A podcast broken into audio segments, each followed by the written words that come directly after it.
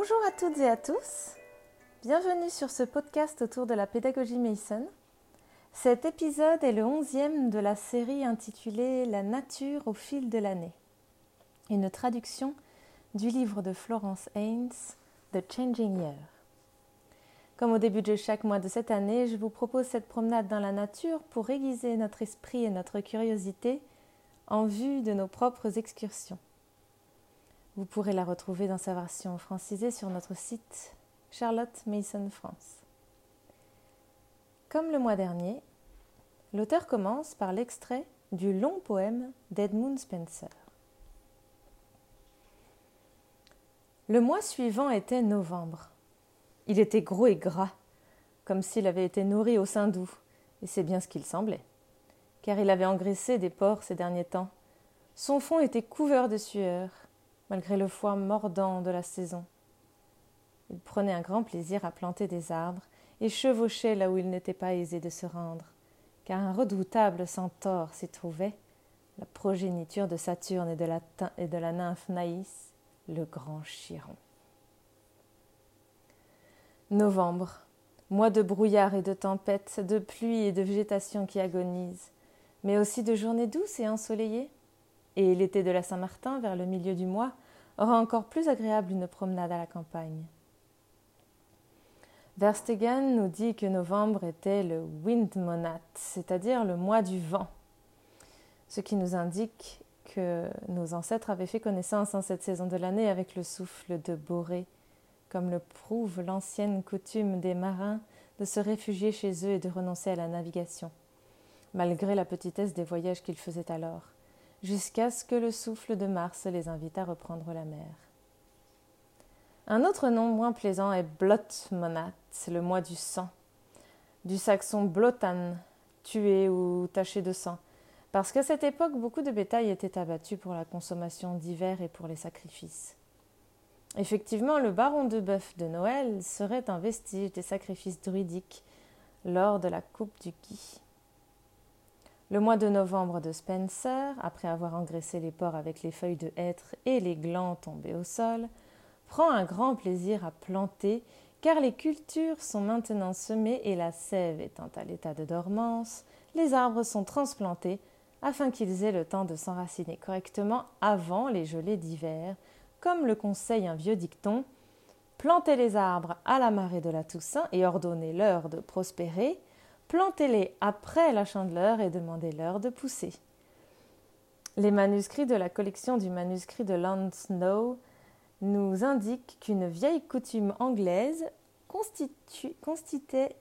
consistait pardon, à fournir un gâteau de graines pour récompenser les laboureurs après la saison des semailles du blé, ce qui se faisait généralement la nuit de la Toussaint. Tandis que le poète et agriculteur anglais Thomas Tusser écrivit ceci. Dans le courant de la semaine, si le temps reste clair, nous mettrons fin au semailles de blé pour l'année. Souviens-toi donc, même si je ne le fais pas, le gâteau de graines, les pâtés, le pot de fromenté. La fourrure de la belette a maintenant une teinte plus claire, et dans les comtés plus septentrionaux, l'hermine revêt son manteau blanc. Les animaux en hibernation se glissent dans leur quartier d'hiver. Les jeunes écureuils se retirent avec leurs parents dans le nid douillet, astucieusement protégés de la pluie et solidement fixés dans la fourche d'un arbre, tandis que le hérisson se roule en boule dans son nid de mousse et de feuilles, et que le joli petit loir se recroqueville. Les vieux sont déjà endormis, et les jeunes suivent maintenant leur exemple. Le nid d'hiver est de forme sphérique, fait de brindilles, de feuilles, de mousse et d'herbes, et contient une réserve de nourriture pour l'hiver. Le terrier du mulot est également bien équipé pour les jours plus chauds et plus animés, lorsque même la chauve-souris commune se lance à la recherche de moucherons. La grande chauve-souris noctule, la plus grande d'Europe, et la noctule de Lessler se retirent tôt et dorment depuis longtemps dans une crevasse abritée, la tête en bas, suspendue par leurs griffes fortes et fines.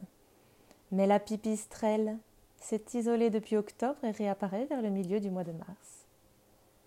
En effet, si certaines chauves-souris hibernent à l'abri de cavités choisies, D'autres effectuent de petites migrations vers des lieux plus tempérés comme la côte atlantique. La pipistrelle est la plus petite de nos chauves-souris, mesurant moins de 4 cm, sans compter la queue, avec une envergure d'aile d'une vingtaine de centimètres, alors que la grande chauve-souris mesure environ 7 cm et l'envergure de ses ailes est de presque 35 cm. La sérotine est présente dans les plaines, on la trouve dans les agglomérations, avec parcs, jardins, prairies, dans les combles des maisons. On l'observe généralement seul et son vol est lent et décrit de grands cercles. Les alouettes les linottes, les mésanges et divers bruants se sont constitués en bandes. Le bruant des neiges n'est qu'un visiteur hivernal en France comme en Angleterre, mais il se reproduit dans le nord de l'Écosse. C'est un petit oiseau dodu, et au Groenland, de grandes quantités sont tuées et séchées pour l'hiver. Le faucon pèlerin peut être vu en train de chasser pour se nourrir, ainsi que, de temps en temps, le hibou des marais et le hibou moyen-duc, appelé en anglais short-eared or long-eared owls. En raison des aigrettes faites de plumes au-dessus de l'oreille, aigrettes que le hibou moyen-duc porte dressées, tandis que celles du hibou des marais sont peu visibles, remplacées par une petite zone huppée. Le hibou des marais affectionne les landes et les champs ouverts, alors que le hibou moyen-duc, plus petit, préfère les endroits boisés. La chouette effraie, que l'on nomme aussi l'effraie des clochers ou la dame blanche, est l'une des plus communes des chouettes aux, côtés de la chouette hulotte, que l'on appelle parfois chat huant à cause de son cri, et qui se différencie notamment de la dame blanche par sa couleur brune et sa taille plus massive. Jusqu'à tout récemment, elle n'était qu'une visiteuse occasionnelle sur nos côtes, mais ces dernières années, elle a considérablement augmenté. Le cri du hibou des marais ressemble à un miaulement enroué, et celui de l'effraie possède des sons plus discordants, tantôt aigus et clairs, et tantôt de l'ordre du feulement. Dans Hamlet, Ophélie dit que la chouette a été jadis la fille d'un boulanger. Shakespeare fait ici allusion à la vieille légende selon laquelle une fée prit l'apparence d'une vieille femme vêtue de guenilles et entra dans l'échoppe d'un boulanger pour demander qu'on lui fasse l'aumône d'un peu de pâte à pain. Après s'être fait prier, la fille du boulanger, qui était pingre, finit par lui en offrir à contre-coeur un minuscule morceau.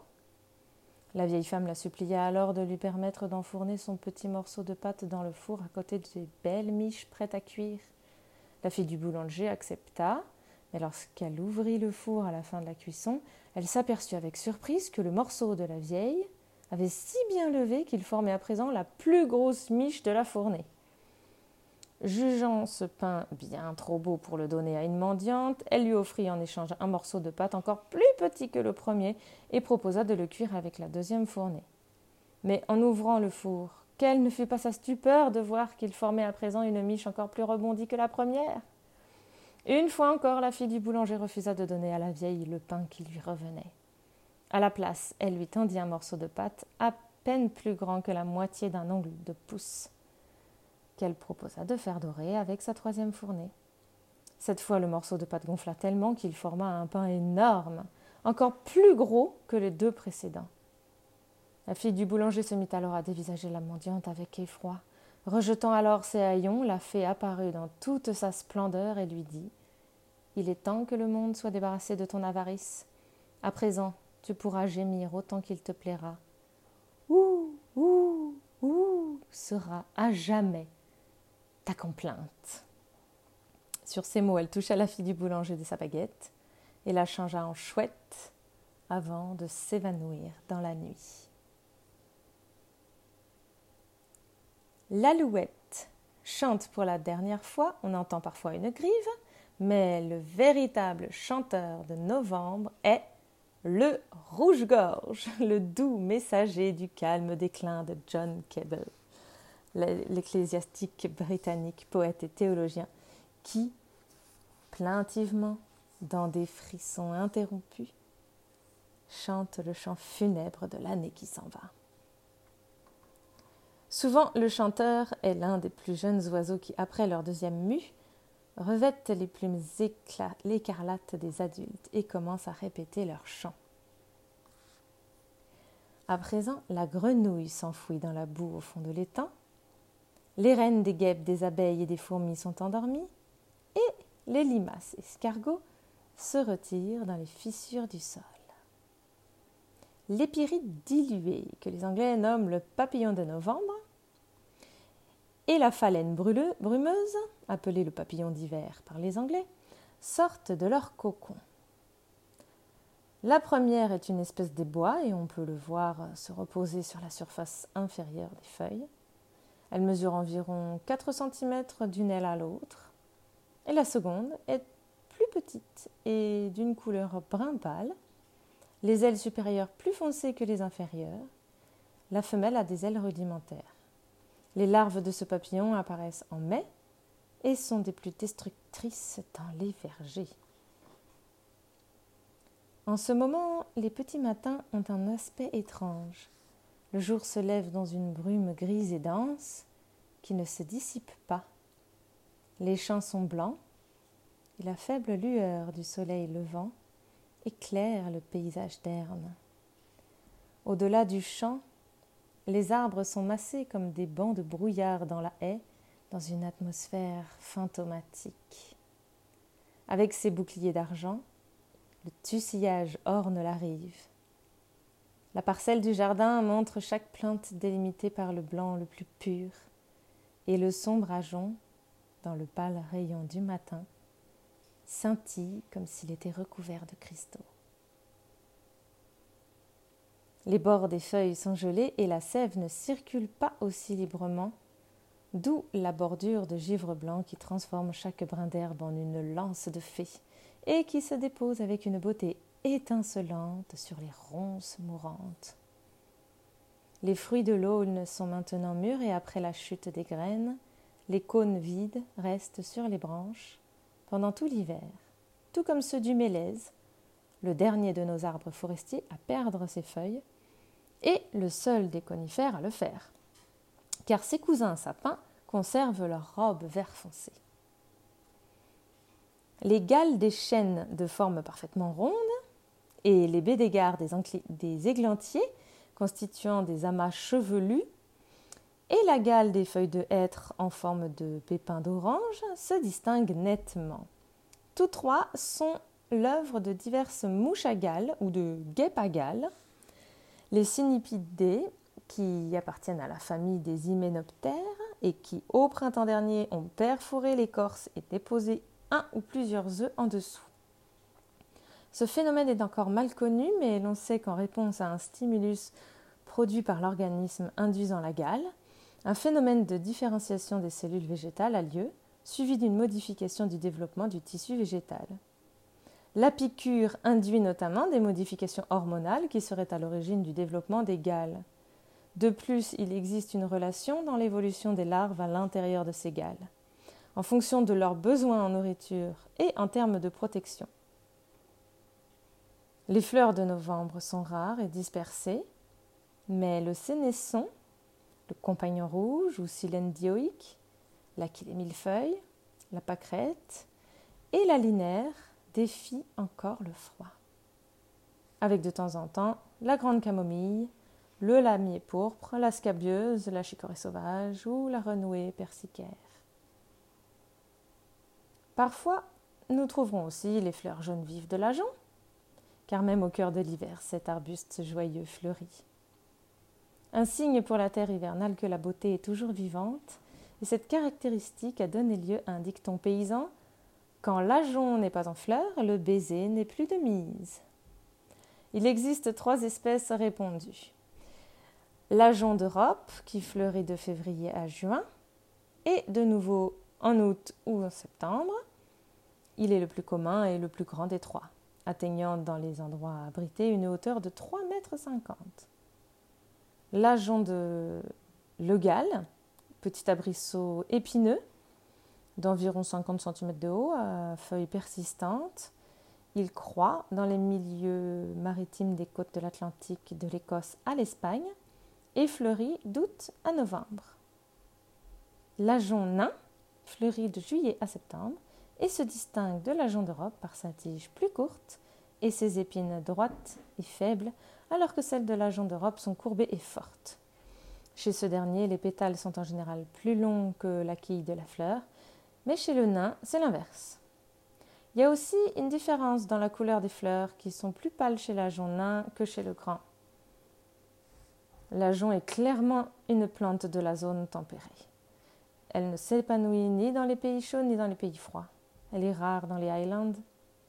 Et qui pourrait oublier l'histoire du grand naturaliste suédois Linnaeus, qui, en visitant l'Angleterre et en voyant pour la première fois la plante dans toute la gloire de sa floraison, instinctivement s'agenouilla devant elle sur le gazon, remerciant Dieu pour sa beauté. Les bovins, les moutons et les lapins dévorent les jeunes pousses tendres et les insectes se délectent de ces fleurs. Le tarier des prés, passereau à la poitrine chamois, est appelé winchat par les Anglais en référence à l'agent d'Europe qu'ils nomment win et sur lequel cet oiseau aime se poser. Les touffes plumeuses de la clématite de Virginie, originaire d'Amérique du Nord, justifient son nom de barbe de vieillard comme le saule, le chardon, etc., ces graines sont dispersées par le vent. Le bidon penché a également mûri ses graines, chaque fruit étant pourvu de trois ou quatre poils raides munis de barbe qui se fixent au pelage des animaux comme des bardanes. Le nom scientifique bidens, du latin bi double et dens dent, fait référence à ces poils crantés. Parmi les champignons qui subsistent encore, on trouve le pied de mouton, le pied bleu, qui est le nom vernaculaire français du tricolum nu, l'agaric améthyste et l'hygrophore blanc, ces derniers survivant pour un temps aux légères gelées qui tuent leurs parents plus délicats. La chasse à la truffe, qui était autrefois une industrie traditionnelle, est aujourd'hui pratiquement abandonnée en Angleterre, mais pas en France, qui l'approvisionne de ce mets délicat. Le chien truffier, une race de caniche spécialement entraînée à cet effet, est désormais aussi méconnu chez les Anglais que le turnspit ou cette race d'épagnol qui leur était autrefois familière mais qui n'est plus fréquentée que par de vieux ornements de cheminée. En France et en Italie, les porcs sont aussi employés pour détecter les truffes qui poussent sous la terre, dans un sol calcaire, généralement près des racines des arbres, que l'on trouve dans les bois de hêtres de chênes, de bouleaux, de châtaigniers, de noisetiers et de charmes. En France, il existe plusieurs variétés réputées qui ressemblent toutes plus ou moins à un nodule noir de forme irrégulière, dont la taille varie de celle d'une noix à celle d'une grosse pomme de terre, et dont la surface est recouverte de grumeaux aux multiples facettes. Il y a la truffe noire, ou truffe du Périgord, la truffe blanche d'été, ou truffe de la Saint-Jean, la truffe blanche ou truffe du Piémont, et la truffe de Bourgogne ou truffe grise. Le botaniste Robert Stark, dans A Popular History of British Mosses, nous dépeint la beauté des nombreuses mousses qui attirent notre attention. Le manteau verdoyant de la terre protège le germe de la vie des plantes et des insectes du froid de l'hiver, au milieu de laquelle les petites branches, sans être blessées, se parent de teintes vertes et dorées. Beaucoup sont parsemés de petites capsules vertes qui contiennent les spores. D'autres les font mûrir à d'autres saisons, tandis que certaines espèces ne fructifient que rarement. La mousse d'eau à long bec est une mousse qui fructifie en hiver. Elle pousse parmi les pierres et les rochers des chutes d'eau, tout comme la palustriella communicata, la Brachytecium velutinum se reconnaît à sa couleur vert vif et à l'aspect crochu de ses feuilles. L'ilocomie brillante se trouve dans les bois, sur les talus de haies, les landes, etc. Une mousse bien connue est le Polytrichum commun qui pousse en grands coussins, la partie supérieure étant verte et les tiges et les feuilles inférieures brunes. Les feuilles se détachent de la tige et donnent à la mousse, vue d'en haut, l'apparence d'un amas d'étoiles. Cette mousse est utilisée en Laponie pour la confection de lits et d'oreillers.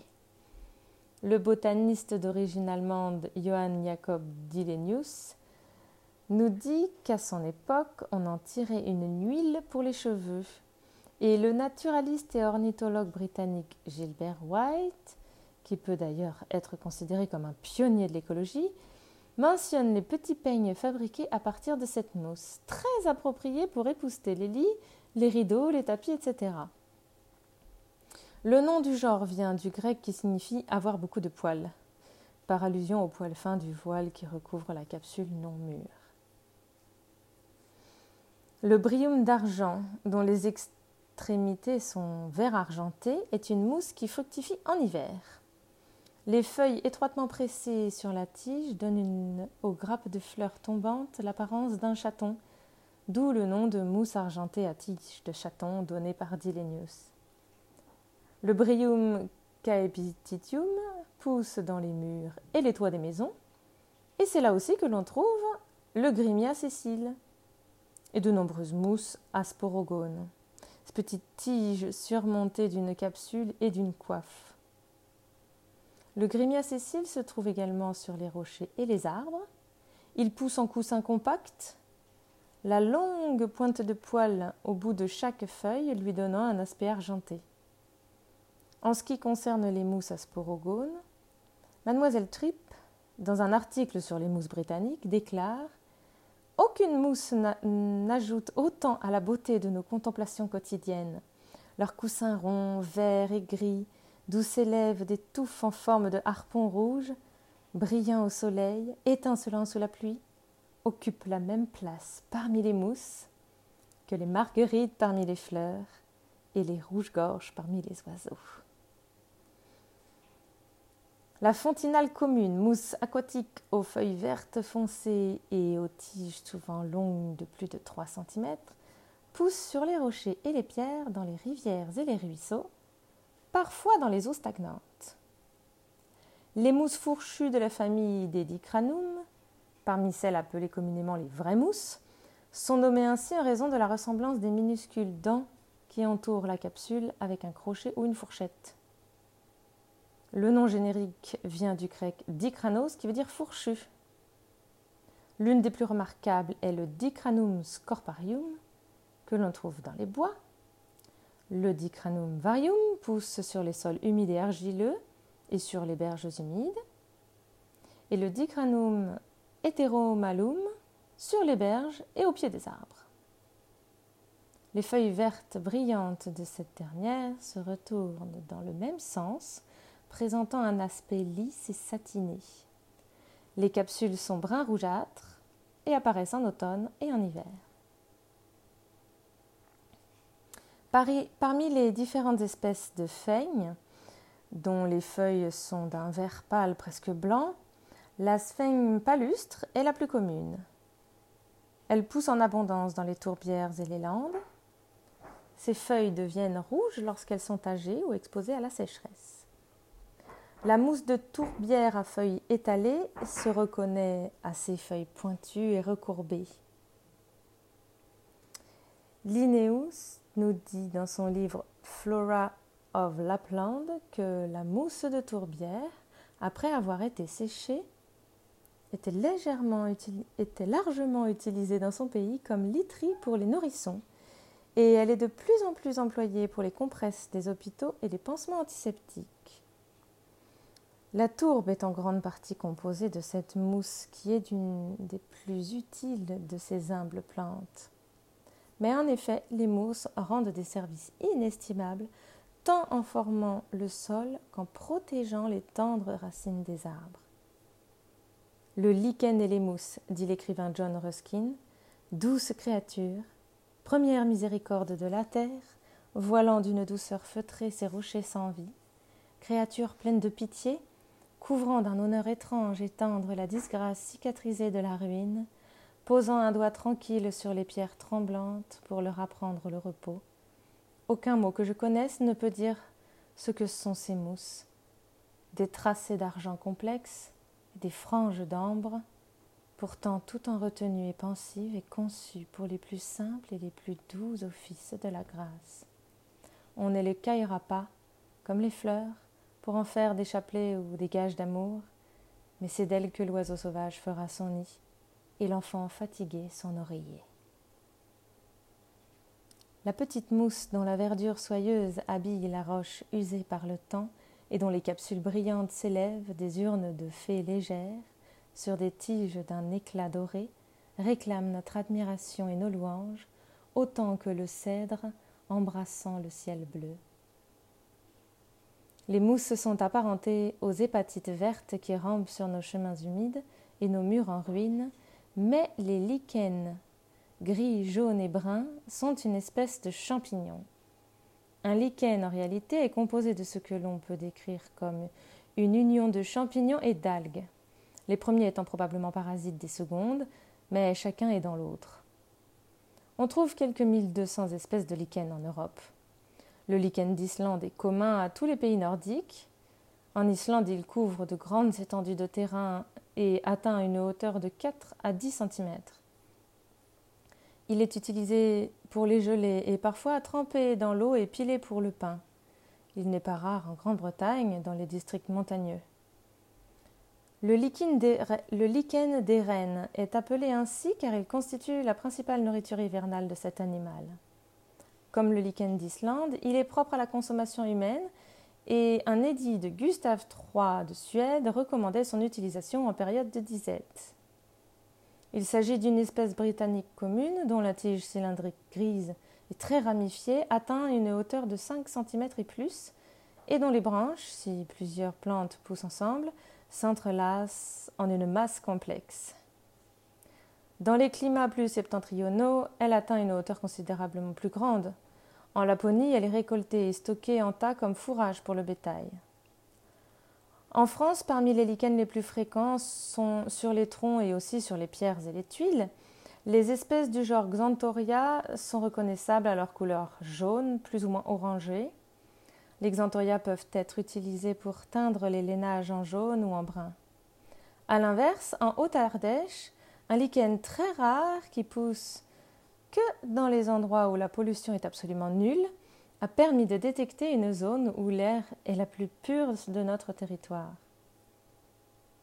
Certains lichens que l'on trouve sur l'écorce des arbres sont connus sous le nom de lichens des lettres ou d'orthographe en raison de leur ressemblance avec les lettres de l'alphabet oriental. Les troncs des houx sont les lieux de villégiature préférés de ces lichens et on les trouve également sur le chêne, le frêne, l'orme, le bouleau et le noisetier. Les touffes hirsutes grisâtres ou jaune verdâtres du lichen à barbe rouge poussent sur les vieux arbres forestiers, en particulier les sapins. Le parmélia, du grec parma qui veut dire petit bouclier rond, est une autre espèce bien connue que l'on trouve sur les pierres et les murs. Le Lobaria pulmonaria est une espèce de lichen de la famille des Loboriacées. C'est un des rares lichens à être un tant soit peu connu du public. Il doit cette notoriété, toute relative, à sa grande taille et à un usage ancien dans la pharmacopée traditionnelle. Il était autrefois utilisé comme teinture, notamment pour les bas de laine des Highlands. Les lichens, bien qu'étant la plus basse des végétations, peuvent être considérés comme les précurseurs de la plus haute, car leur travail n'est pas tant de préparer que de créer le sol, ce qu'ils font en rampant à la surface des roches, et à l'aide d'un acide que possèdent leurs minuscules filaments, ils se frayent un chemin dans le bloc solide, contribuant ainsi au processus d'usure. La surface dure de la roche, qui s'effrite lentement, forme un sol mince sur lequel les mousses et d'autres plantes minuscules peuvent s'épanouir, et celles-ci, à leur tour, se décomposant progressivement et formant un sol encore plus riche et plus résistant, préparent le terrain pour des plantes plus développées. C'est à l'humble travail de ces pionniers que le cèdre embrassant le ciel bleu doit son existence. Et comme la première miséricorde de la terre, ils sont son dernier cadeau envers nous. Lorsque tous les autres services sont vains, les plantes et les arbres, les mousses douces et les lichens gris montent la garde près de la pierre tombale. Les bois, les fleurs, les herbes porteuses de cadeaux ont fait leur part pour un temps, mais ceux-ci rendent service pour toujours. Les arbres pour la cour du constructeur, les fleurs pour la chambre de la mariée, le maïs pour le grenier, la mousse pour la tombe. En partageant le calme de la roche impassible, il partage aussi son endurance. Et tandis que les vents du printemps qui s'en va dispersent les fleurs blanches de l'aubépine comme de la neige, et que l'été assombrit sur la, prairie desséchée la chute de son or de la tulipe, loin au-dessus, parmi les montagnes, les taches de lichen argenté reposent, comme des étoiles sur la pierre. Et la tache orange qui s'accumule sur le nord du pic occidental reflète les couchers de soleil de mille ans. Voilà. J'espère que cette avant-dernière promenade de l'année vous aura ouvert l'appétit pour arpenter les chemins alentours avec vos yeux, vos oreilles et votre cœur grands ouverts. Je vous retrouve le mois prochain pour de nouveau raconter la nature au fil de l'année.